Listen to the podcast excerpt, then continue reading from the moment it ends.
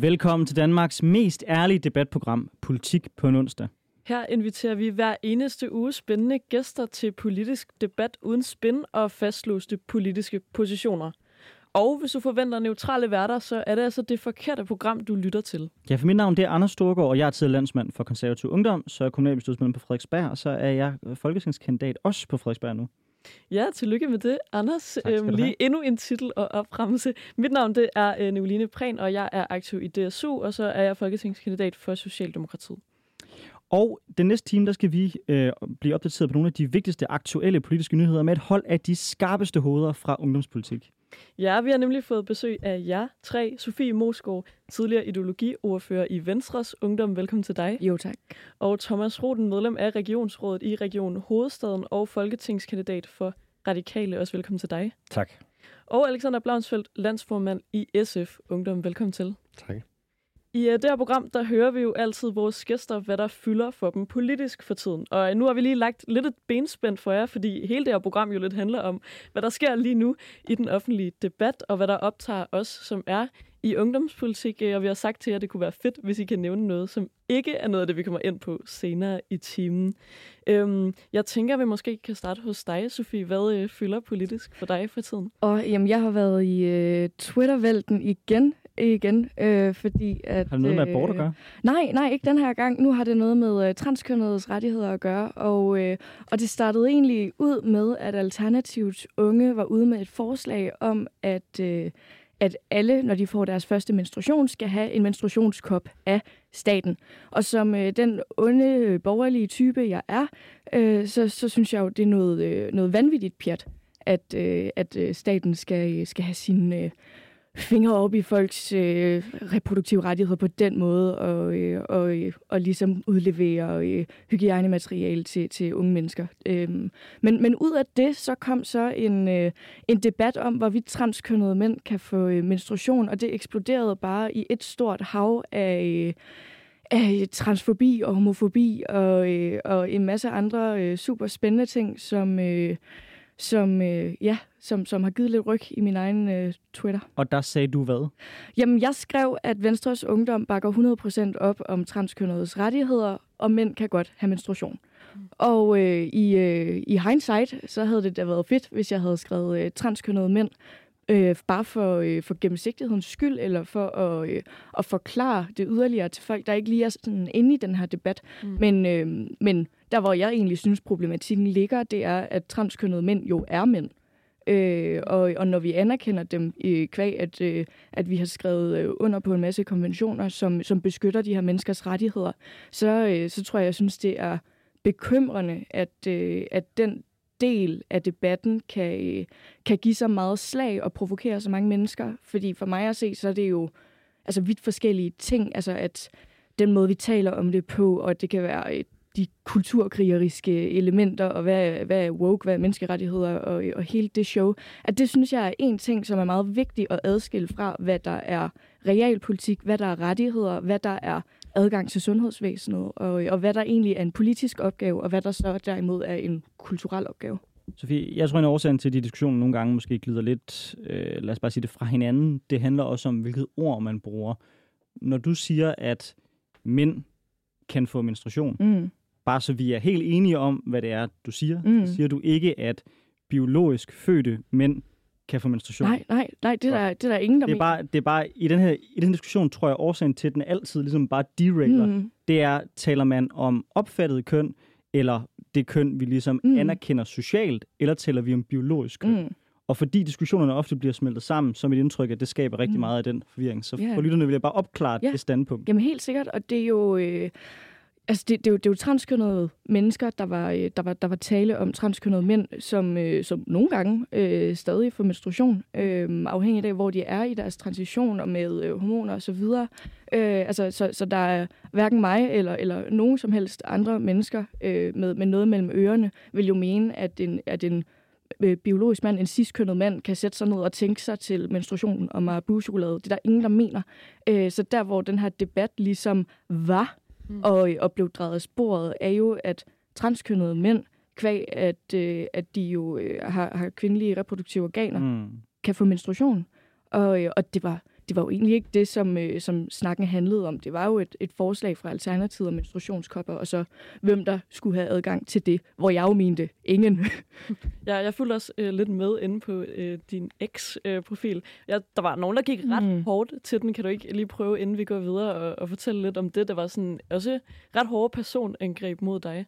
Jo, altså, øh, man kan jo sige, jeg, jeg er jo alle mulige forskellige steder i den, i den offentlige debat, men, øh, men med, at jeg jo havde det ordførerskab i Venstres Ungdom, jeg havde, så, så har jeg jo haft en del med ligestillingsdebatten at gøre, og, og ideologitunge debatter, som, som tit er det, der får folks pis i kog. Mm. Øhm, så, så jeg jo, hvad kan man sige, startede min ungdomspolitiske karriere ud i et, øh, i et ret sprængfarligt område, og, øh, og, og det betyder jo, at, øh, at der er nogen, der, øh, altså der, der enten går personligt på den, og jeg tror, det, det, det tænker jeg, alle her har haft oplevelser med, men at, øh, at man får nogle ret vanvittige ting smidt i hovedet. Og, øh, har du og så kommet med et eksempel? Åh, øh, jamen nu skal jeg lige tænke her. Øh, øh, puha, jamen øh, jeg fik, øh, det, det er faktisk et stykke tid siden, det var ikke i, øh, det var ikke i den her debat, øh, men, øh, men der var en, øh, en, en flink type, der, øh, der foreslog, at, øh, at jeg skulle prøve med, øh, hvad fanden er det, det hedder, nu skal jeg lige tænke, at jeg skulle overveje cyanid øh, som jo er et, øh, en, en opfordring til, at, øh, at jeg skal tage billetten. Øhm, men, ja. men, altså, men jeg tror, for mig så ryger det lidt ud i mængden, fordi der kommer så meget, og, øh, og det meste af det er jo fra... Altså, det er jo ikke mennesker, der står med deres ansigt og deres, øh, og deres borgerlige navn på, på som afsender. Mm. Øhm, så meget er jo anonyme profiler, bots, den slags folk. Mm. Øhm, men, men en gang imellem, så, øh, så er der altså ægte mennesker, øh, kandidater til alt muligt fra, fra partierne, som, som også siger nogle ret vanvittige ting. Og øhm. det er jo desværre noget, vi ser fylder mere og mere i den demokratiske debat, at der er mm. folk, der gebærder sig så, sådan sådan. Så det er jeg ked af, at du har oplevet i det her tilfælde. Jeg vil også gå videre nu, og så byde velkommen øh, til vores øh, anden gæst. Det er dig, Thomas Roden. Øh, du er øh, folketingskandidat Radikale Venstre. Du er næstformand i, i Region Hovedstaden. Øh, hvad har fyldt noget for dig i den uge, der er gået? Øh, jamen, øh, det har været øh, børne- og ungdomspsykiatrien, fordi at øh, Rigsrevisionen er kommet med en rapport, der jo øh, fuldstændig piller vores børne- og ungdomspsykiatri fra hinanden. Det med en god grund. Det er desværre ikke noget nyt, men øh, vi må bare sige, at med den store udvikling, der har været i børn og unge, der har fået en øh, psykisk diagnose, øh, eller blevet henvist til at få en diagnose, så øh, kan vi slet ikke følge med i dag. Og det betyder bare, at vi har nogle altså, fuldstændig uacceptable lange ventetider og nogle fuldstændig uacceptable patientforløb over for øh, nogle af de mest øh, sårbare børn og unge i vores samfund. Øh, og, øh, og det kan man sige, det er, er, er jeg en del af, har en del af ansvaret for i Region Hovedstaden, og det er virkelig noget, vi prøver at arbejde med, og jeg har også kæmpet for rigtig mange penge til området. Men det er helt vildt svært at følge med, øh, fordi der er så eksplosiv en udvikling. I hovedstaden der er andelen af børn og unge, øh, der bliver henvist øh, til psykiatrien, fordoblet siden 2014. Øh, og pengene er ikke fulgt med, og det betyder jo, at, øh, at der er pres på derude, og vi er nødt til at være kreative for at, at få det til at hænge sammen, og det kan vi ikke lige nu.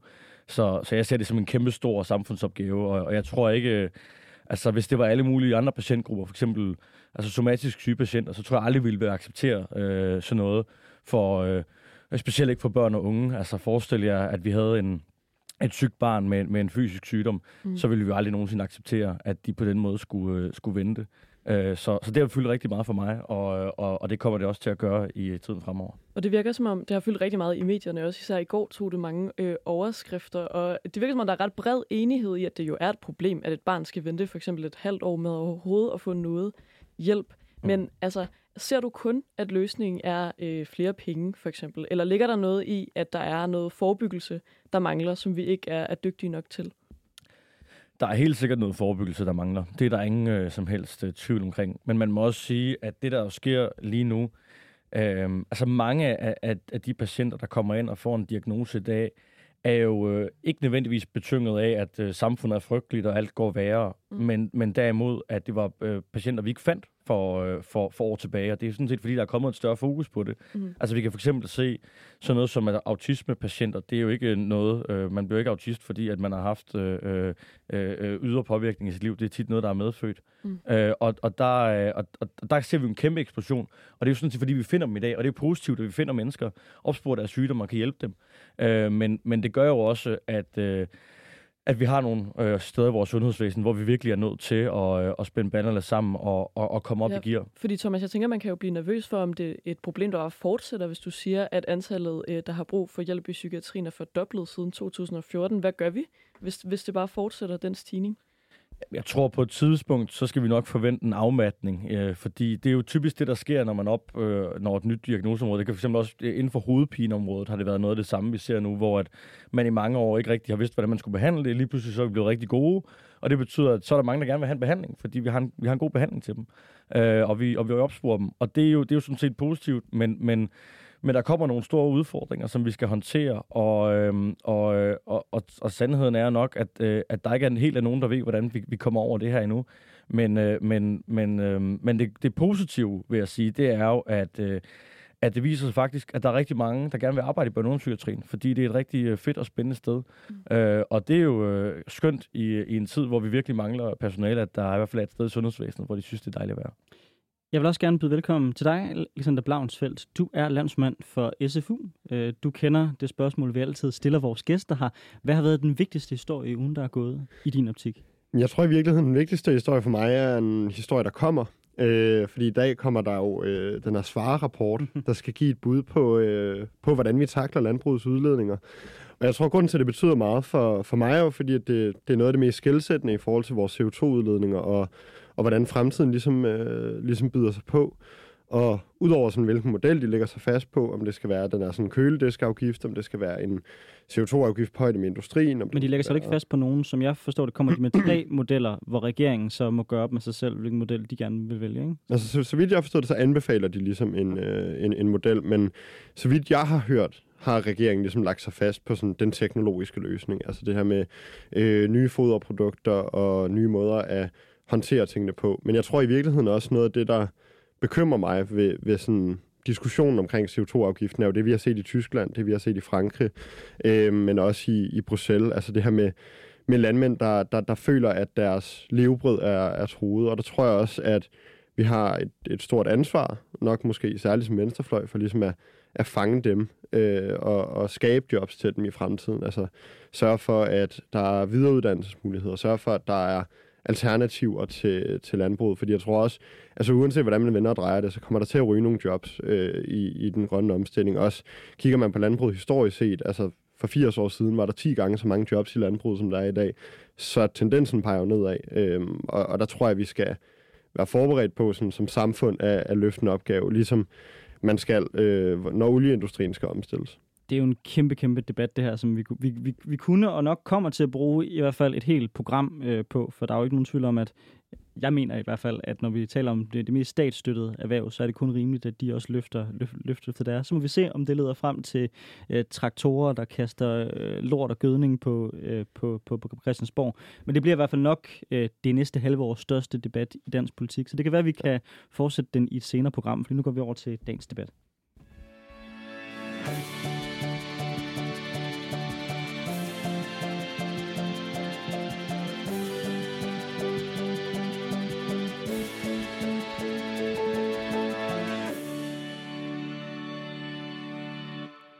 Lytter til Politik på en onsdag med Anders Storgård og Nicoline Prehn, hvor vi i dag har besøg af Sofie Morsgaard, der er tidligere ideologiordfører i VU, Thomas Roden, der er medlem af Regionsrådet i Region Hovedstaden for Radikale, og Alexander Blaunsfeldt, der er landsformand i SFU. Og dem har vi på besøg til en opdatering på nogle af de vigtigste aktuelle politiske nyheder. Ja, og det emne, vi øh, allerførst så hul på, det er noget, der er fyldt meget i den offentlige debat på det seneste. Det er nemlig kulturen på sociale medier. Model og influencer Cecilie Havgård øhm, på Instagram under navnet Sille Maus. Hun har udgivet bogen Instagram, og efter et interview i Deadline på Danmarks Radio, hvor hun fortalte om, hvordan særligt Instagrams perfekthedskultur med smukke mennesker, der ofte lever perfekte liv, det har påvirket hende selv negativt, så er debatten om influencerens ansvar for børn og unges mentale helbred altså blusset op. Øhm, ja, for mange kritikere, de mener, at budskabet er svært at tage seriøst, når det kommer fra Sillemuse, der som netop selv ernærer sig ved at tage pæne billeder af sig selv og dele sit perfekte og privilegerede liv på Instagram. I 2021 der viste en undersøgelse for Wall Street Journal, at 32 procent af teenagepiger siger, at når de har det dårligt med deres krop, så får Instagram dem til at få det endnu dårligere. Men har influencer på sociale medier som Instagram et ansvar for, hvordan deres indhold det bliver modtaget? Og øh, må man kritisere et format, man selv er en del af og endda selv lever af? Hvad øh, tænker du, Alexander? Men jeg synes egentlig, det er lidt svært. Øh, jeg må være ærlig om, at det her har, har klart været et af de tungere researchpunkter for mig, fordi jeg ikke følger særlig meget med i sådan øh, uh, influencer trends og sådan noget. Men, men jeg synes egentlig, altså, forhold til det her med, at man kan kritisere den, den platform, som man selv er en del af, og den sådan, kultur, som man selv er en del af, det synes jeg egentlig sagtens, man kan. Øhm, jeg ser ikke som sådan et, et problem i det, øhm, fordi man kan sige, hvis der er nogen, der kender gamet, så er det jo de mennesker, der ligesom er med til at skabe gamet i virkeligheden. Og jo, så kan man sige, når man, hvorfor ændrer du det så ikke? Men, men der er jo også noget, altså for mange mennesker det er jo også deres levebrød. Øhm, og, og man kan sige, hvis det ligesom skal lede os ind i problemerne, så synes jeg jo også, at der er et problem i, at de ting, der bliver promoveret på Instagram, er de her sådan perfekte livsstil og de her ting. Altså det er ligesom den vej, som, som algoritmerne også peger. Øhm, og man kan sige generelt set, at der er mange problemer med algoritmerne, men, men et af dem er jo, at for eksempel Facebook øh, ved, at, jamen, eller Meta, ved, at deres algoritmer peger folk hen mod både sådan ekstremistiske ting og det, og det her, mm. men også øh, ting, der sådan hvad kan man sige, generelt kan give unge dårlig selvværd. Øh, og det synes jeg egentlig blev, blev meget sådan, på en eller anden måde eksemplificeret af Mark Zuckerberg, da han blev, blev spurgt ind i kongressen til, til sådan Metas ansvar, sådan noget, hvor, hvor han jo bare var på team. Men det er jo forældrenes ansvar. Men problemet er jo også lidt, at tit og ofte så ved forældrene jo i virkeligheden mindre om, hvad der foregår på de her platforme, end de unge selv. Så, så jeg tror også, der er et producentansvar i det her. Sofie, øhm, når jeg ser på den her debat, så vil jeg, så vil jeg ligesom adskille debatten. Jeg ser to delelementer af den på, på samme tid. Der er en, vil jeg mene, ret legitim diskussion omkring algoritmer og den måde, som de påvirker os både socialt, psykisk og så videre. Og så synes jeg også, der er et element af den her debat om, at fordi at hun er en køn pige, der lægger billeder ud af sig selv, så bliver der også sådan en, nu skal hun med rakkes ned. Hvor stiller du dig henne i den diskussion? Mener du, det her primært er en diskussion om, om algoritmer, eller er der også det element, som jeg talsætter her, måske er sådan lidt dansk jantelov? Jeg synes, det, der er spændende at tale om, og det, der gør det til en politisk debat, er jo alt det, der handler om algoritmer. Mm. Og, øh, og det er jo magt, altså politisk magt. Øh, hvem, øh, hvis øh, valgmateriale kommer ud og leve blandt, øh, blandt folket og vælgerne, øh, som, som jeg synes er en mega, mega overset debat og, øh, og vanvittigt vigtigt. Mm. Noget, noget, noget helt andet, og det som den her debat er kommet til at handle om, er jo, hvorvidt øh, hun øh, er... Øh, er øh, altså reinkarnationen af børns mistrivsel og, øh, og roden til alt ondt. Og, øh, og øh, jeg synes, det er mega, mega spændende, den her, det her perspektiv med, at alt ansvar ligesom rykkes ud af hjemmet ud af børneværelset og, og skal placeres på, øh, på, øh, på en kvinde, som, som, som lever af at lægge mm. billeder op på Instagram. At man, at man retter så meget vrede på vegne af, af børn, på vegne af unge mennesker, at man retter det imod mennesker, som, øh, som, som sådan bare altså, øh, tjener deres penge på den her måde. Øhm, og jeg synes, det er vildt bekymrende, at, øh, at man fjerner ansvaret fra forældrene og fjerner ansvaret fra det unge menneske også, at hvis du sidder og bliver i øh, super dårligt humør af at kigge på Victoria's Secret-modeller, øh, så, så kan det være, at man skal lave sit feed om, kigge på nogle andre mennesker. Øh, mit eget øh, social mediefeed er fyldt med ungdomspolitikere, som jeg synes er mega spændende at sige. Bare lige super kort det lyder næsten som om, at du siger, at det her primært er et personligt ansvar, og ikke et ansvar om at så. Fuldstændig. Så der er ikke noget ansvar for at regulere algoritmer? Og jo, noget, som jo det er der, men, øh, men jeg synes, der er stor forskel på, hvor man øh, hvor man sådan lægger diagnosen. Altså, fordi for mig så handler det om, om det demokratiske problem i algoritmerne. Altså, at det ligesom må være den, altså, det første spadestik, vi skal tage. Mm. Øh, fordi der ligger øh, altså, virkelig nogle, nogle issues, som skal, øh, som skal altså, sættes orden på, øh, fordi vi ser en kæmpe skævhed, skævhed i... Øh, altså, hvem der ser hvilket materiale, og det er polariserende, øh, og at det ligesom er det, som, som algoritmen øh, belønner, altså hvis man er polariserende. Thomas øh, Roden, vi hører lidt, øh, at ansvaret bliver lagt to forskellige steder her hos øh, Sofie og Alexander. Hvor kigger du hen, når du øh, skal forklare, hvorfor en tredjedel af de piger, der bruger Instagram, de får det mere dårligt med deres krop af at være på det sociale medie? Mm-hmm. Ja, det er et godt øh, spørgsmål. Altså, jeg tror, grunden til, at den her debat blusser så meget op, er jo, jeg, jeg synes jo egentlig, at øh, øh, Cecilie der siger nogle fornuftige ting, øh, og, og nu har jeg ikke læst hele hendes bog, men set en uddrag for det. Jeg synes jo, der er meget af det, der er fornuftigt. Men jeg tror jo, problemet er lidt, at hun falder for det, man kunne kalde sådan tærkel i knibereglen. Du ved, hvad med dig selv? Mm. Øh, og, øhm, og, og, og jeg tror, at... Øh, at, at det er det, der egentlig er, at, at, at grunden til, at den her debat også blusser så meget op. Det er fordi, at det jo også er fair nok, Men, øh, når folk går ud og deltager i en offentlig debat, at man prøver at pege en pil den anden vej. Så lad os prøve at tage, hvad med dig selv reglen, og så lad os bare mm. prøve at teste den.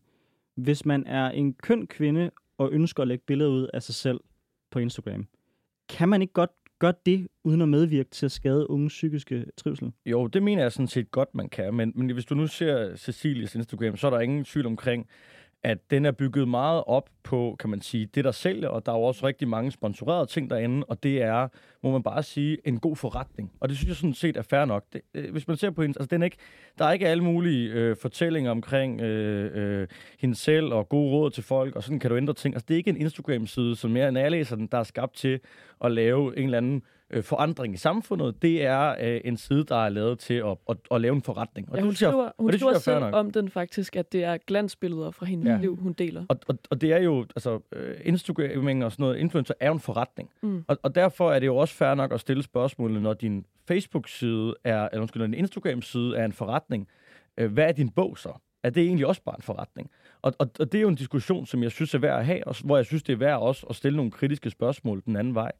Øh, øh, men så, så for mig handler det ikke omkring, jeg synes, øh, der skal være plads til, at du må være øh, alt muligt forskelligt, og også nogle gange have nogle elementer af hyggeleri, som du selv kalder ud, men så også prøver at og kan man sige, tale ind i dem, og, og tale ind omkring, hvad det er for en virkelighed, man er fanget af, øh, og, og, og komme med nogle bud på, hvordan man kan ændre den. Men, men jeg tror, at grunden til, at det hele blusser så meget op, det er jo fordi, der også er nogle, nogle pile, der peger den anden vej.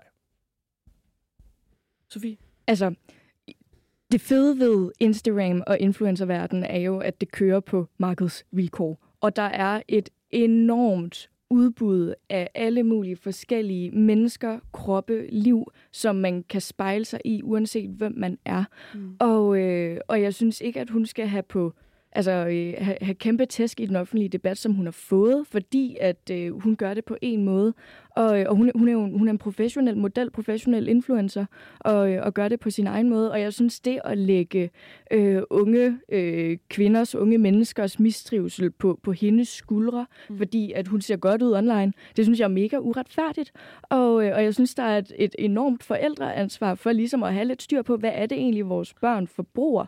Øh, kig på noget andet hvis du får det skidt. Altså, jeg er enig med ja. Sofie grundlæggende, Thomas. Altså, er det ikke et problem, at hver gang vi prøver at tage de her diskussioner, og også nogle af de folk, der måske selv er inde i orkanens øje, at de prøver at rejse debatterne, så bliver det i stedet for debatter om dem som personer, og om hyggeleri frem for debattens materie. Man ser den også, når vi snakker ungdomspolitik, så bliver folk nogle gange kritiseret for, kan man kritisere politik, hvis du selv er en del af det? Mm. Altså det bliver, det bliver hurtigt sådan en, en ad homen diskussion, i stedet for rent faktisk at blive en diskussion men, men, om materien. Men jeg vil gerne sige, jeg synes ikke, Sillemaus øh, øh, bærer en eller anden særlig byrde på hendes skuldre, som, som, som hun skal stå til ansvar for. Men, men det jeg siger, det er jo, at når man er, kan man sige, en særlig indflydelsesrig person, øh, øh, så, så vil der jo også, når man stiller sig frem i den offentlige debat, øh, blive stillet nogle kritiske spørgsmål ind til en. Og det er sådan set uanset, om du er politiker, der mener noget, eller influencer, der mener noget. Hvis du er politiker, der går ud og siger nogle ting, for eksempel omkring klimaet, men du selv kører rundt i en kæmpe stor benzinslugende BMW, så kommer der også nogle journalister og stiller et kritisk spørgsmål til det. Uh, men hvis, er det ikke også lidt også, sådan, er det ikke sådan en, en dansk sådan, hyggeleri-ting? Altså, er det ikke fair nok at kritisere på en eller anden måde systemet, strukturerne, selvom man ikke selv måske efterlever? Jo, jeg synes, det synes jeg er helt fair. Jeg siger bare, det er, jo, altså, det er jo en konsekvens af det, at der også er nogen, der stiller de spørgsmål, og dem må man så også forholde sig til at svare.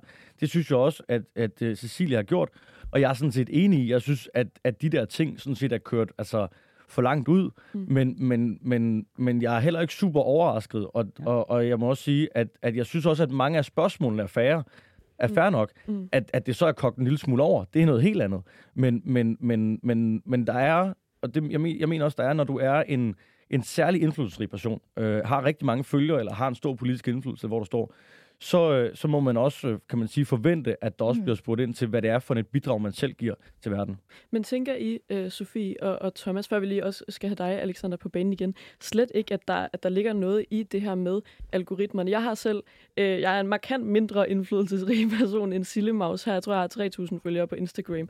Øh, men har ligesom indstillet min profil, så sådan, at jeg kan se, hvor mange sådan reaches mine opslag de får. Normalt så når jeg ud til omkring 5.000 på et normalt opslag. Så har jeg en gang lagt et bikinibillede op, hvor jeg var på sommerferie sidste år i Marokko. Øhm, der nåede jeg ud til 200.000 mennesker. Øhm, det er da ret vildt, at det på den måde Instagram jo motiverer mig til at dele mere nøgenhed, øh, fordi at jeg så ved, at jeg når ud til flere. Det kan Mennesker. jo også være, fordi der er flere Er det folk, der et klikker på problem? det. Jamen, jeg tænker forskellen på 5.000 og 200.000, så må der være noget i algoritmer, der Mm, opfordrer til noget. Jeg kan sige, der er også forskel på, hvorvidt du er fyr eller du er kvinde på Instagram, hvor kvinder generelt set også får længere reach. Så, mm. så der er jo mange ting, der ligger i det her. Men det er Helt, jo helt sikkert. Mm. Helt sikkert, men der tænker jeg, øh, hvis jeg også lige øh, skal komme med min holdning, at Instagram vil også have en eller anden form for ansvar i det, eller hvad, Sofie? Øh, jeg, jeg, jeg tror faktisk ikke, at jeg synes, det er hverken... Øh, altså for, for dig, som jo er en politisk profil, der, der er det da me, mega nederen, at det, er din, øh, at det er din krop, og ikke det, du har inde i hovedet, der bliver belønnet af algoritmen. Det er da sygt nederen. Men, men jeg synes ikke, at Instagram som sådan skal promovere det ene eller det andet. Det, det skulle op til dem. Men der, hvor jeg synes, problemet er, det er i, altså i den politiske debat, når det er de polariserende emner, mm. der bliver fremmet. Men i forhold Men det til... er vel ikke på Instagram. Men det er det, fordi... Det er det også. Hvis vi, det er ser, det også. hvis vi ser, at der blev for nylig lavet sådan en opgørelse over, hvilke danske politikere, der når Mm. længst ud, og den, der vandt, det var Lars Bøje. Mm. Mm. Øhm, det er jo ret Facebook. vildt. På Facebook. Mm. Mm. Hvorimod at Lars Bøge Mathisen, tror jeg ikke ligefrem, har et vanvittigt reach på Instagram. Så der er jo også nogle forskel på, Mm. Mm. hvad folk klikker på på de forskellige medier. Mm. Men Alexander, du, øh, du markerede. Jamen for det første er jeg faktisk ret sikker på, at det er Jacob Mark, der vandt den øh, skud ud. Men, øh, men, men nej, jeg tror egentlig, altså selvfølgelig er der også en, en, en vis grad af selv, selvrensagelse og sådan noget. Altså det er jo også et grundvilkår, når man lever i den offentlige debat. Men, men jeg tror også, altså for mig at se, så bliver det alt for tit en diskussion om personen og ikke strukturerne bagved. Mm. Altså, det, det, det synes jeg egentlig, og det tænker jeg egentlig, at, at vi mange andre sådan har, har oplevet, ikke? Men, men jeg tror egentlig, at i forhold til det her med, om sådan, hun opererer på et frit marked og sådan noget, altså det synes jeg overhovedet ikke. Altså, der er jo, jeg tror nærmest Instagram er et af de mere ufrie markeder, du kan finde derude. Fordi jo, du øh, sælger dig selv som, som produkt, eller hvad det nu må være, men det er jo ikke sådan, at vi har opsat nogle fælles sådan, spilleregler eller noget. Altså nu sidder, nu sidder jeg man, selv bør man gøre det, synes du? Og hvad har det med et frit marked at gøre? Jamen, altså, det, det, det jeg ligesom prøver at sige, det er jo, at, at Instagram styrer jo det her marked. Altså, sådan, nu, nu sidder jeg selv med SFU's Instagram, og der er jo en række algoritmer, der er en række forudsætninger for at operere på den platform, der jo gør, at det ikke er... Jamen, Ja. ja. bare lige, vi er enige om, Instagram, det vil sige Meta, er en privat virksomhed, der gerne vil tjene penge. Så de opererer på et frit marked. Jamen, jeg tænker med, hvis vi kigger på Instagram som platform, som et Mm. altså frit marked, eller som, som en eller anden form for sted, hvor du kan gå ud og, og, og sælge dig selv. Altså, øhm, for mig at se, det der med, at du har en platform, der ligesom kan binde algoritmerne, som man har lyst. Du har en, en platform, der kan gøre lidt, som man har lyst. Man ved, de fremmer visse ting. Mm. Øh, for eksempel, hvis du er overvægtig, Mm. så kommer du ikke øverst på øh, For You-pagen, eller hvad, hvad det nu hedder. Mm. Øh, eller på den der øh, fællesside der. Så, så der er jo nogle ting, der er en forudsætning for at operere på den platform, som, som vi ved ikke er særlig sunde. Mm. Men det er også lidt som om, at man har, man har givet en lille smule op på det. Altså nu kommer der selvfølgelig EU sådan Digital Services Act, Digital Markets Act, og det Mm. håber jeg kan gøre et indhug i det. Men jeg synes, vi mangler en reel diskussion af de strukturer, som vi lader folk operere på. Og i forhold til, om det bare er et ansvar i børneværelset og det ene og det andet. Mm. Altså, det synes jeg også er sådan lidt forfærdeligt. Vi siger jo heller ikke, sådan, Nå, jamen, hvis du ikke lærer noget i skolen, jamen, så er det bare fordi, at du ikke tager dig sammen. Altså, det er jo, der, der kigger man jo også på, okay, men hvad, hvad er de større forudsætninger for det, at for eksempel lære noget? Så jeg tror også bare, vi bliver, vi bliver nødt til at sige, at altså, der skal være en diskussion af, hvordan man opererer. Ja, Sofie, helt kort. Jeg synes, der er en kæmpe, kæmpe forskel på, hvad der er folkeskole og, og det fælles ansvar, vi har for at rette op på det, og hvad der så er øh, et socialt medie. Øhm, og, øh, og jeg synes godt, man kan have debatten, uden at man skal gå ud- ind og, og regulere det, for eksempel, og, øh, og sætte stempler på, hvad der er retuscheret, fordi det er alle billeder, din iPhone gør det automatisk. Øhm, så jeg synes, det her med at, øh, at tage ansvaret for, at dine børn har det godt, det tager vi fra forældrene og lægger det over på et eller andet fælles område, hvor, øh, hvor vi skal pakke hele Instagram ind i bobleplast, for at vores børn ikke behøves have den snak med deres forældre.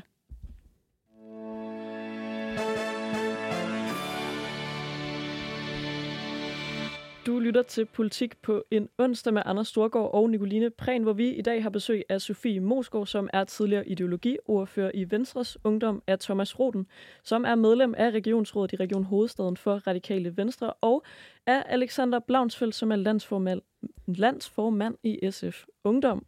Øhm, og vi er altså godt i gang med en øh, opdatering på nogle af de ting, der fylder for tiden i den offentlige debat. Og en anden øh, debat, der har fyldt en del, det er spørgsmålet om repræsentationen mellem kønnene. I slutningen af januar der publicerede Akademikerbladet nemlig en liste med de 50 eksperter, som var mest citeret i 2023. Og endnu en gang, der var der ganske øh, få kvinder iblandt. Ud af de 50 mest citerede eksperter i 2023, der var kun fem af dem kvinder. Det er en fremgang på to kvinder i forhold til 2022, hvor kun tre ud af de 50 mest citerede eksperter var kvinder. I 2023 var der heller ikke en eneste ekspert med etnisk minoritetsbaggrund på ekspertlisten, og der er øh, heller ingen udlændinge, på trods af, at 43 procent af universitetsforskerne i Danmark i dag kommer fra udlandet. Men er det egentlig et problem, at så få kvinder bruges som kilder, når medierne skal fortælle en historie? Og er der en løsning? Thomas, jeg øh, tænker, vi måske kan starte hos dig. Det er svært lige med en løsning, men jeg tror jo, altså noget af det, jeg kan genkende fra det her, øh, er jo, at der er nogen, der går rigtig meget igen og igen og igen. Mm. Øh, altså den mest citerede er Jeg Søgaard, der er sundhedsforsker. Øh, kender ham rigtig godt inden for sundhedsverdenen. Og det, der jo er interessant, det er, at der er nogle ting, han ved virkelig meget om. Der er også nogle ting, han absolut ikke er ekspert på, men det ringer medierne altså også til ham for at spørge ham om. Mm. Øh, fordi at de tænker, om han mener om sundhed, så skal han nok bare tale om alt, der har noget med sundhed at gøre. mm. Og der må jeg sige, jeg tror også nogle gange, at, øh, at der er lidt dogenhed i mediehusene. Øh, og, og de ved, at der er nogen, der altid tager telefonen, der er nogen, der altid stiller op, og der er nogen, der altid kommer med, kan man sige, en hurtig og kvik kommentar. Mm. Øh, og det tror jeg øh, øh, bare er skyldig rigtig meget af, af det her. Men er det et problem? Øh, ja, det synes jeg. Mm. Også fordi, at, øh, at, at jeg tror, i, øh, i flere tilfældene, der, øh, der, der, øh, der afspejler det sådan set også, at man måske ikke altid får, får fat i den rigtige ekspert. Mm. Jeg kan se en af de ting, der er jo også, at, at der er, jeg tror, at det er en på listen, der var under 40 eller sådan noget. Der er også en meget stor øh, aldersdiskrepans i det her. Mm. Øh, og, øhm, og, og, og jeg, jeg tænker sådan set, øh, og det, det er ikke kun et kønsspørgsmål, det er ikke kun et andet spørgsmål, men helt generelt tror jeg egentlig, at, øh, at, at, at det ville være positivt, hvis medierne måske hoppede lidt mindre til den lette, velkendte ekspert altid, men nogle gange måske øh, øh, gjorde sig en lidt større umage ud af at finde ud af, hvem var egentlig den bedste at have med. Sofie, du, du nikker, men øh, hvis du er enig med Thomas her, hvordan skal man så gøre det? Skal man ligesom stille nogle kvoter op til medierne og sige, okay, det skal være 50-50, hvor mange mænd og kvinder I bruger som eksperter? Det er det solidt sidste, øh, man skal gøre. Og øh, jeg er, øh, altså jeg, jeg kommer til at stå med rustning og svær at kæmpe for den, øh, for den frie presse. Jeg er selv journaliststuderende, og, øh, og det er, øh, altså jeg tror en af de grunde til, at Danmark er det sted i dag, øh, altså et, et relativt øh, fremme land, det er fordi vi har den presse, vi har, vi har mm. og det er et et fundament i demokratiet, at pressen kan gøre, hvad der passer dem øh, på, på det her område. Og øh, så synes jeg, at de skal tage et ansvar og have en, øh, en øh, kuglegravning internt af, hvordan man egentlig har de her processer, fordi journalister er jo medarbejdere og mennesker, ligesom alle os andre, og tit så tager man også den nemme løsning, og så har man en deadline, der er lidt hård, mm. og, øh, og så ringer man til dem, man, øh, man kender, og, og som ved, tager telefonen. Og, øh, og det synes jeg er... Øh, men hvad, hvad er forklaringen så på, at det er øh, hvide, midaldrende mænd, der ligesom kommer øverst på den liste af, hvem der tager telefonen? Jamen, øh, jeg tror, man gør, som man plejer, og jeg tror ikke, det er fordi, at vi har en masse øh, altså, øh, kvindelige yngre forskere, som, øh, som ikke tager telefonen. Det er jo, det er jo fordi, man, man, man gør, som far plejer at gøre, mm. og, øh, og det, er jo, det er jo der, problemet ligger. Øh, men løsningen, den er nødt til at komme internt fra mediehusene, hvor man øh, altså, får kigget lidt på de her tal og siger, ah, øh, gutterne, kunne vi, kunne vi finde en anden måde at, øh, at gøre det her på, eller prøve at være lidt mere systematisk omkring, mm. hvilke eksperter man egentlig lægger til hvilke kilder. Men den her mm. undersøgelse er jo en, der er blevet lavet gentagende gang. Mm. År efter år mm. viser den ligesom det samme, og alligevel mm. sker der ikke rigtig nogen forandring. Mm. Tror du overhovedet på, at det kommer til at ændre sig? Ja, det tror jeg, men jeg synes, at det, det problem, det er, at vi har ulighed i, hvem der bliver citeret. Det synes jeg er et mindre problem, end hvis vi begyndte at regulere det fra statslig hånd. Alexander, øhm, jeg har ikke lavet særlig mange nyhedshistorier, hvor jeg har citeret nogle øh, specifikke eksperter, men jeg har dog skrevet relativt mange opgaver på universitetet. Jeg tror aldrig, jeg en eneste gang har overvejet øh, kønnet på øh, de folk, jeg citerede, når jeg kastede om mig med Rousseau og alle mulige mærkelige folk, som man fik at vide, man skulle citere for at lave en god opgave skal, skal man være mere opmærksom på folks køn, når man udvælger sine kilder, eller kommer man i virkeligheden til så der at lave en diskrimination for at prøve at løse diskrimination? Jeg tror i hvert fald, altså det er vigtigt at være mere opmærksom omkring øh, ens, øh, eller hvilke køn øh, ens kilder har. Det synes jeg egentlig er, er ret vigtigt, og jeg er også enig i, at det kræver noget selvrensagelse ind hos mediehusene i forhold til, hvem de hiver ind, hvordan. For jeg tror, der også nogle gange sidder jeg også og ser tv og tænker sådan, oh, det, altså det der kunne jeg måske også have sagt, ikke? Mm. Øh, fordi man måske kommer til at hive nogle eksperter ind, hvis ekspertviden ikke er på det område, som, som man hiver dem ind til. Og jeg tror i virkeligheden også, at øh, det, det kommer i spil mange steder i medierne, fordi kvinder er jo generelt set underrepræsenteret i medierne, uanset om det er politiske kommentatorer eller det ene og det andet. Mm. Og man kan sige, heldigvis er det en udvikling, der forbedrer sig, men den forbedrer sig alt, alt for lidt. Øh, jeg ved ikke, altså sådan rent løsningsmæssigt, der tror jeg i, i høj grad, det, det handler om at kritisere medierne og kalde dem ud, mm. når de altså, for eksempel har et, et panel fuld af, fuld af gutterne, der sidder og diskuterer tingets tilstand. Øh, hvor ja, jeg, jeg tror simpelthen, der er brug for noget både ekstern kritik, men også noget intern selvrensagelse. Ja, for jeg kunne godt tænke mig i forlængelse af det, du siger her, Alexander, at høre dig, Sofie. Du øh, fortalte i starten af programmet her om, hvordan du har oplevet sådan ret voldsomme personangreb øh, på X, øh, når du har ment noget der. Og mit indtryk, det er, at sådan nogle personangreb oftest går hårdere ud over kvinder, end de går ud over mænd. Det viser øh, alle undersøgelser, der er lavet om det sådan mm. set også. Øhm, Tror du, det er med til at afholde kvinder for for eksempel at, at stille op til interviews? Øh, ja, ja jamen, det tror jeg. Øh, og øh, hvad kan man sige? Jeg, jeg, jeg ved ikke, om jeg nødvendigvis er mere hårdfør end, øh, end, øh, end gennemsnittet. Det tror jeg, man bliver. Og der er jo helt sikkert en, øh, en naturlig selektionsproces i, hvem der ender ud med at blive øh, altså, øh, politisk aktiv, og hvem der bliver altså, store stemmer i debatten, mm. fordi at man sorterer sig selv fra, når det er øh, vildt ubehageligt at stå i. Mm. Og, øh, og jeg tænker egentlig ikke så meget over de konsekvenser, det har for mig, fordi at det virkelig går mig meget lidt på. Men for rigtig mange, der, øh, der er det ikke nice at få, øh, få, få opkald og få beskeder og, øh, og blive kaldt alt muligt. Altså, det, det er ikke alle, der, altså, der kan ride på den. Nej, men er der ikke et problem i sådan skævvridning i, at det rammer kvinder hårdere, end det rammer Jo, jo, et, et kæmpe problem. Men jeg tror, i medieverdenen, hvor, hvor den her undersøgelse jo er fra, altså man, man, man, skal jo, man skal aldrig vælge en, en mand over en kvinde, eller en kvinde over en mand. Men når man står og kigger på de øh, altså, øh, måder, vi sætter paneler sammen, så kommer der jo kritik af det, når det er et mandligt panel. Mm. Og øh, hvis der er noget, øh, journalister har til fælles, så er det en øh, kæmpe faglig stolthed. Mm. Altså, så, så, så det handler om, at man skal føre den kritik, og, øh, ja. og, og rette den til de rigtige steder. Og jeg tror, hvis man bliver mere opmærksom på, om man udelukkende har fat i de samme eksperter hele tiden, eller om man er lidt bedre til at kigge ind i, om der er nogen, der er lidt mere fagspecifikke, så tror jeg helt automatisk, at den her kønnede ulighed kommer til at gå i sig selv. Øhm, og, og det handler ikke om, at man nødvendigvis skal kigge på, okay, kunne vi få en kvinde i panelet, men kan vi få nogle andre kompetencer i panelet, som er lige så spændende. Thomas, øh, du markerer. Ja, men altså, jeg, jeg, jeg, jeg tror sådan, og det er totalt anekdotisk, men, men øh, da jeg læste øh, også Jes Søgaard, hvad han selv sagde til, at han var den mest citeret, så fortæller han omkring det her med, hvordan han også altid, han er på i weekenderne, og de kommer hjem til ham ind i hans stue, og det, det, det mm. kører lidt hele tiden. Og jeg, jeg tror, jeg kan også genkende lidt af det der med mig selv som politiker, hvor jeg, sådan, jeg har altid min telefon tændt, og når der er en eller anden journalist, der ringer, så tager jeg den altid. Jeg kan altid komme et eller andet sted hen. Mm. Og, og jeg tror faktisk, noget af det, der ligger i, i, i nogle af de her ting, der jeg tror nogle gange sådan, altså man skal finde sig en del i medierne. Mm. Og der tror jeg også, at mænd nogle gange finder sig i, i lidt mere for at, mm. at være på og komme på. Så du siger øh, faktisk lidt, at det er kvinders egen skyld?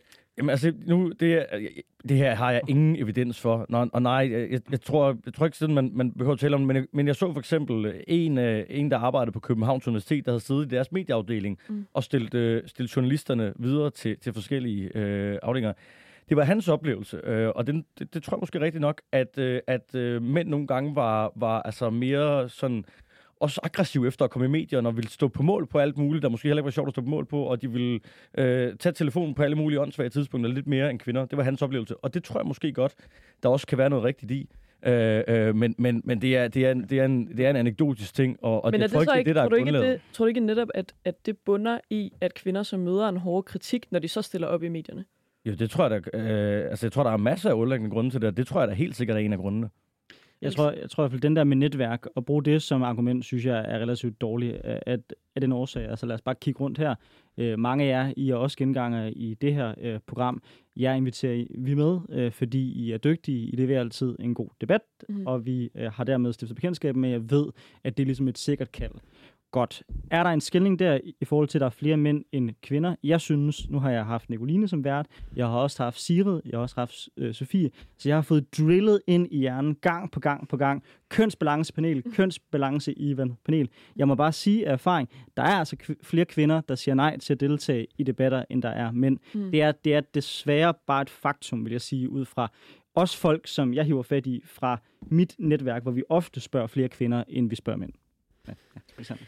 Jeg, jeg, jeg tror i nogle grad så handler det om, om, om forskellige ting, øhm, fordi jeg tror også, altså for eksempel en af grundene til, at kvinder måske oftere siger øh, nej til det, det er fordi, man, altså, man- på en eller anden måde, så bliver man også nødt til at have et gennembrud på et tidspunkt. Og der tror jeg for eksempel sådan en forsker som, som Jes, jamen han har jo været der i masser af gange. Han har ligesom øh, erfaringen, han har den der selvtillid, som man måske skal have for, for at stille sig op i medierne øh, mange tider på døgnet.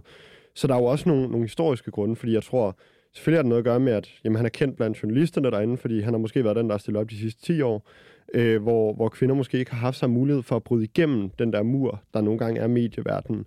Øhm, så jeg tror, altså udover det åbenlyse i, at der kommer meget kritik af kvinder, altså nu har jeg skrevet Mm. fælles debatindlæg, hvor det har været mig og så en kvinde for eksempel, hvor kritikken udelukkende er havlet ned over, ned over kvinden, jamen så tror jeg også, der er noget i, øhm, hvad hedder sådan noget, hvem der ligesom allerede har haft gennembrud i medierne.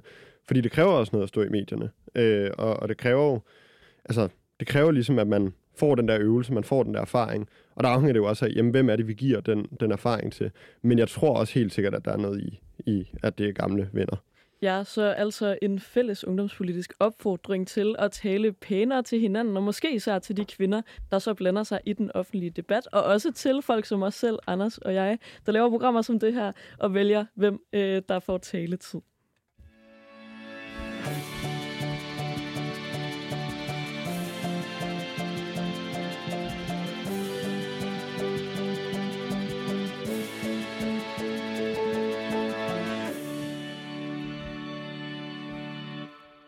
Lytter til Politik på en onsdag med Anders Storgård og Nicoline Prehn, hvor vi i dag har besøg af Sofie Mosgaard, som er tidligere ideologiordfører i Venstres Ungdom, af Thomas Roden, som er medlem af Regionsrådet i Region Hovedstaden og folketingskandidat for Radikale Venstre, og også af Alexander Blomsfeldt, som er landsformand i SF Ungdom. Og vi er altså fortsat i gang med en opdatering øh, på nogle af de ting, der fylder meget i den offentlige debat for tiden.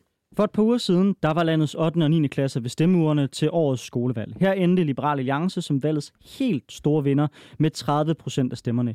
I sidste uges politik på en onsdag, der der dykkede vi ned i, hvorfor ungdommen pludselig stemte så liberalt. Øh, så hvis man er interesseret i det, så kan man gå ind og lytte til det afsnit. Men i kølvandet på den her debat, der er flere stemplet ind for at give deres bud på skolevalgets udfald. Ja, eksempelvis så har forbundsformand i Danmarks Socialdemokratiske Ungdom, Katrine Evelyn, været ude at sige, jeg tror både i Weekendavisen og i Deadline på DR, at hun mener, at venstrefløjen har svigtet de unge mænd i Danmark, og altså derfor tabt dem til eksempelvis Liberal Alliance. Evelyn, hun mener, at skolevalget kalder på selvrensagelse på venstrefløjen og efterspørger, og nu citerer jeg hende altså, proportioner og et rum for at tale om drengenes problemer og den usikkerhed, samtykkeloven og MeToo måske har efterladt. En dyb usikkerhed om, hvad det vil sige at være mand anno 2024. Citat slut. Alexander Blaunsfeldt, du er jo en ung mand, der øh, modsat de fleste åbenbart øh, befinder sig på venstrefløjen. Har du og vi andre været for dårlige til at tale om de unge drenge?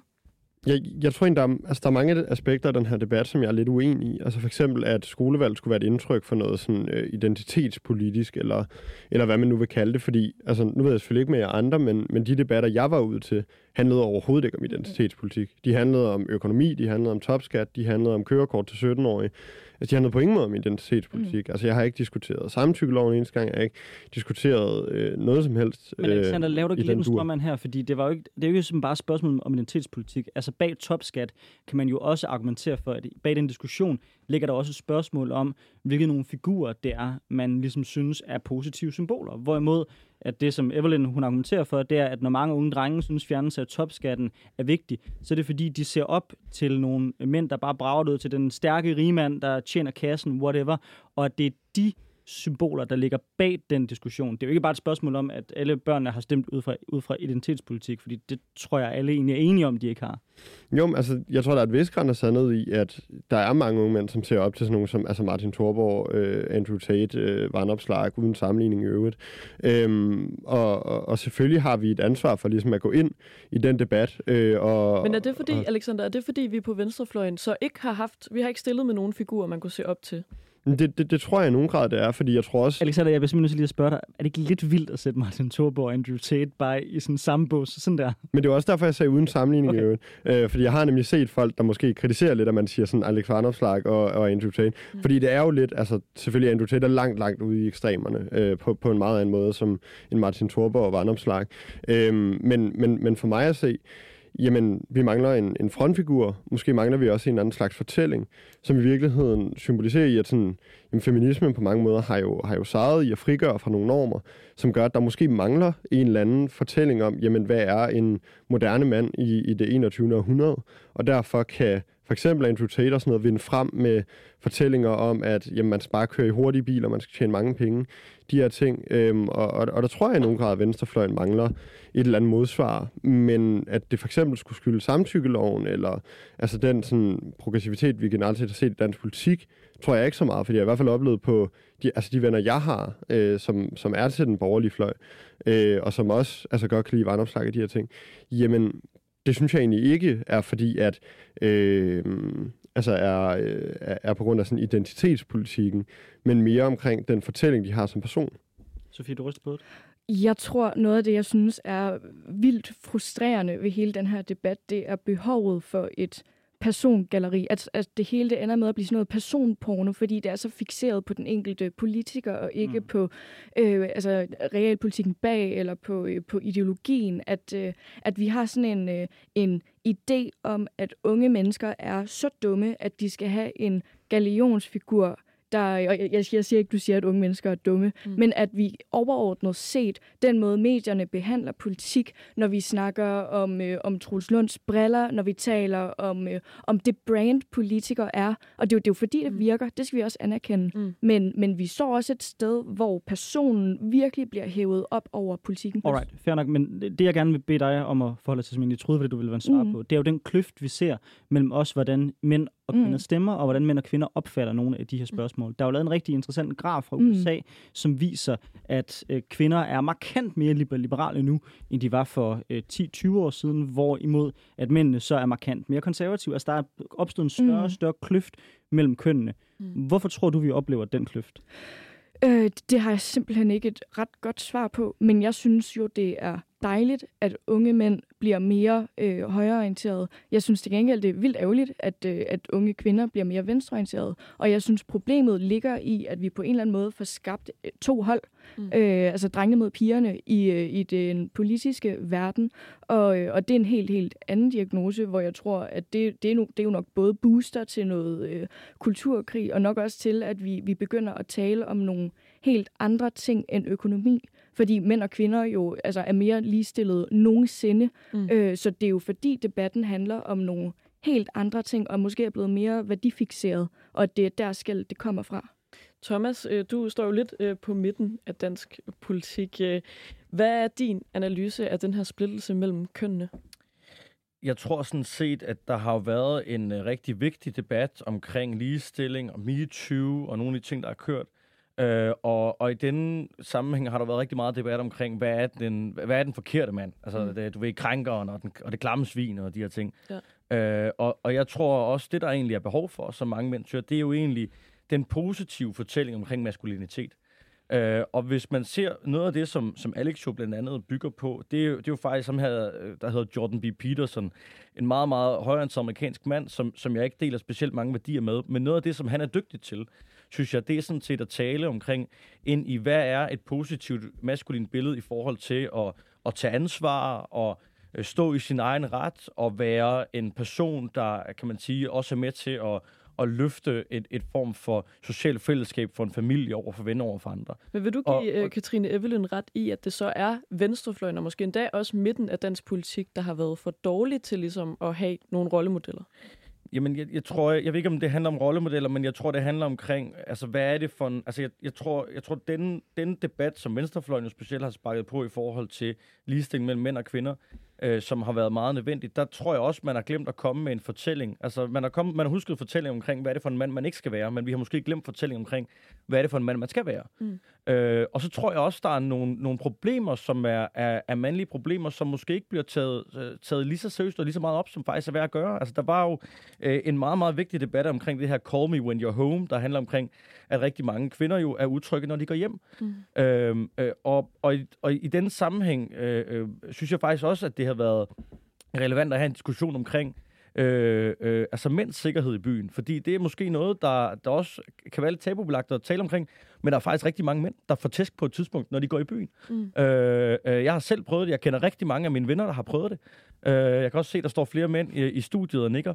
Øh, og, og det er måske også en debat, øh, som, som jeg for eksempel mener, der godt øh, burde fylde noget mere i, i det offentlige. Så jeg tror, det her handler om mange ting, men specielt den positive fortælling omkring, hvad er den positive maskulinitet? Den tror jeg, vi mangler. Alexander, mangler vi flere positive øh, mandlige forbilleder? Altså, jeg øh, hælder til at være enig med, med, med Thomas. Jeg mener, at vi i mange år har haft et opgør nødvendigt med sådan en damsel in distress-agtig øh, tilgang til kvinder, men det har måske også i nogle tilfælde været på bekostning af at have nogle gode mandlige figurer, som folk de kan spejle sig i. Mm. En ting, der har været meget kritiseret, det er eksempelvis hele superhelte-genren, hvor der er rigtig mange, der påpeger, at vi rebooter mange gamle superhelte øh, af mandlige karak- øh, karakter for at tage en kvindelig superhelt, der så bare skal være bedre og stærkere end dem, hvor de mandlige symboler bliver nedgjort for at hive de kvindelige figurer op. Er der et problem i den måde, vi kulturelt set i talsætter mænd nu, som en modreaktion på, at kvinder tidligere har været i talsat som, et, som den svage part? Jeg tror i hvert fald, at altså, øhm, jeg ved ikke helt, om jeg køber, at det har været, været på bekostning, men, men, men jeg tror, at mænd generelt er bagud i, hvad kan man sige, den, den sådan, selvforståelse, som, som frigørelsen har, har været med til at gøre. Fordi altså, der er ligesom øh, for eksempel det at snakke om sine følelser og sådan nogle ting, som jo også er derfor, for eksempel det der med at blive slået ned i byen, jo er tabubelagt og sådan nogle ting. Mm. Altså, der, der sakker vi mænd bare en del bagud. Øhm, og, og jeg tror ligesom ikke, at man har fået, altså, fået på en eller anden måde taget den sådan nødvendige, måske mere sådan offentlige debat i forhold til, som Thomas også siger, altså, hvad, hvad er den positive maskulinitet? På samme måde som kvinder har fået taget en debat om, jamen, hvad er det at være kvinde? Øh, altså, når vi ikke længere er det svage køn, jamen, hvad er det så at være kvinde? Hvem er rollemodellerne og de her ting? Og, og, og der tror jeg egentlig, vi sakker bagud. Sofie, helt kort, mangler vi tale sætte en mandlig rolle? Jeg er faktisk jeg er meget, meget mm. enig i, øh, i, i den del af det. Jeg tror, at kvinder har jo haft en, en, en lang kvindekamp, som, som har øh, ligesom givet en masse bud på, at man, at man selv er nødt til at bryde ud af de kasser. Og, og mænd har ikke haft den pangdang. Øh, så det med, at, øh, at de øh, roller ligesom bliver brudt op, så er man nødt til selv at opfinde den nye mand øh, for sig selv, og, øh, og det tror jeg er svært, men jeg er ikke sikker på, at jeg synes, det er politikernes ansvar så at opfinde den mand, man skal være. Det tror jeg er, øh, er op til den enkelte selv. Det øh, blev det sidste ord i dagens første time af Politik på en onsdag. Vi er tilbage 6 minutter over 11. Tusind tak til jer, Thomas Roden, Sofie Mosgaard og Alexander Blaunsfeldt.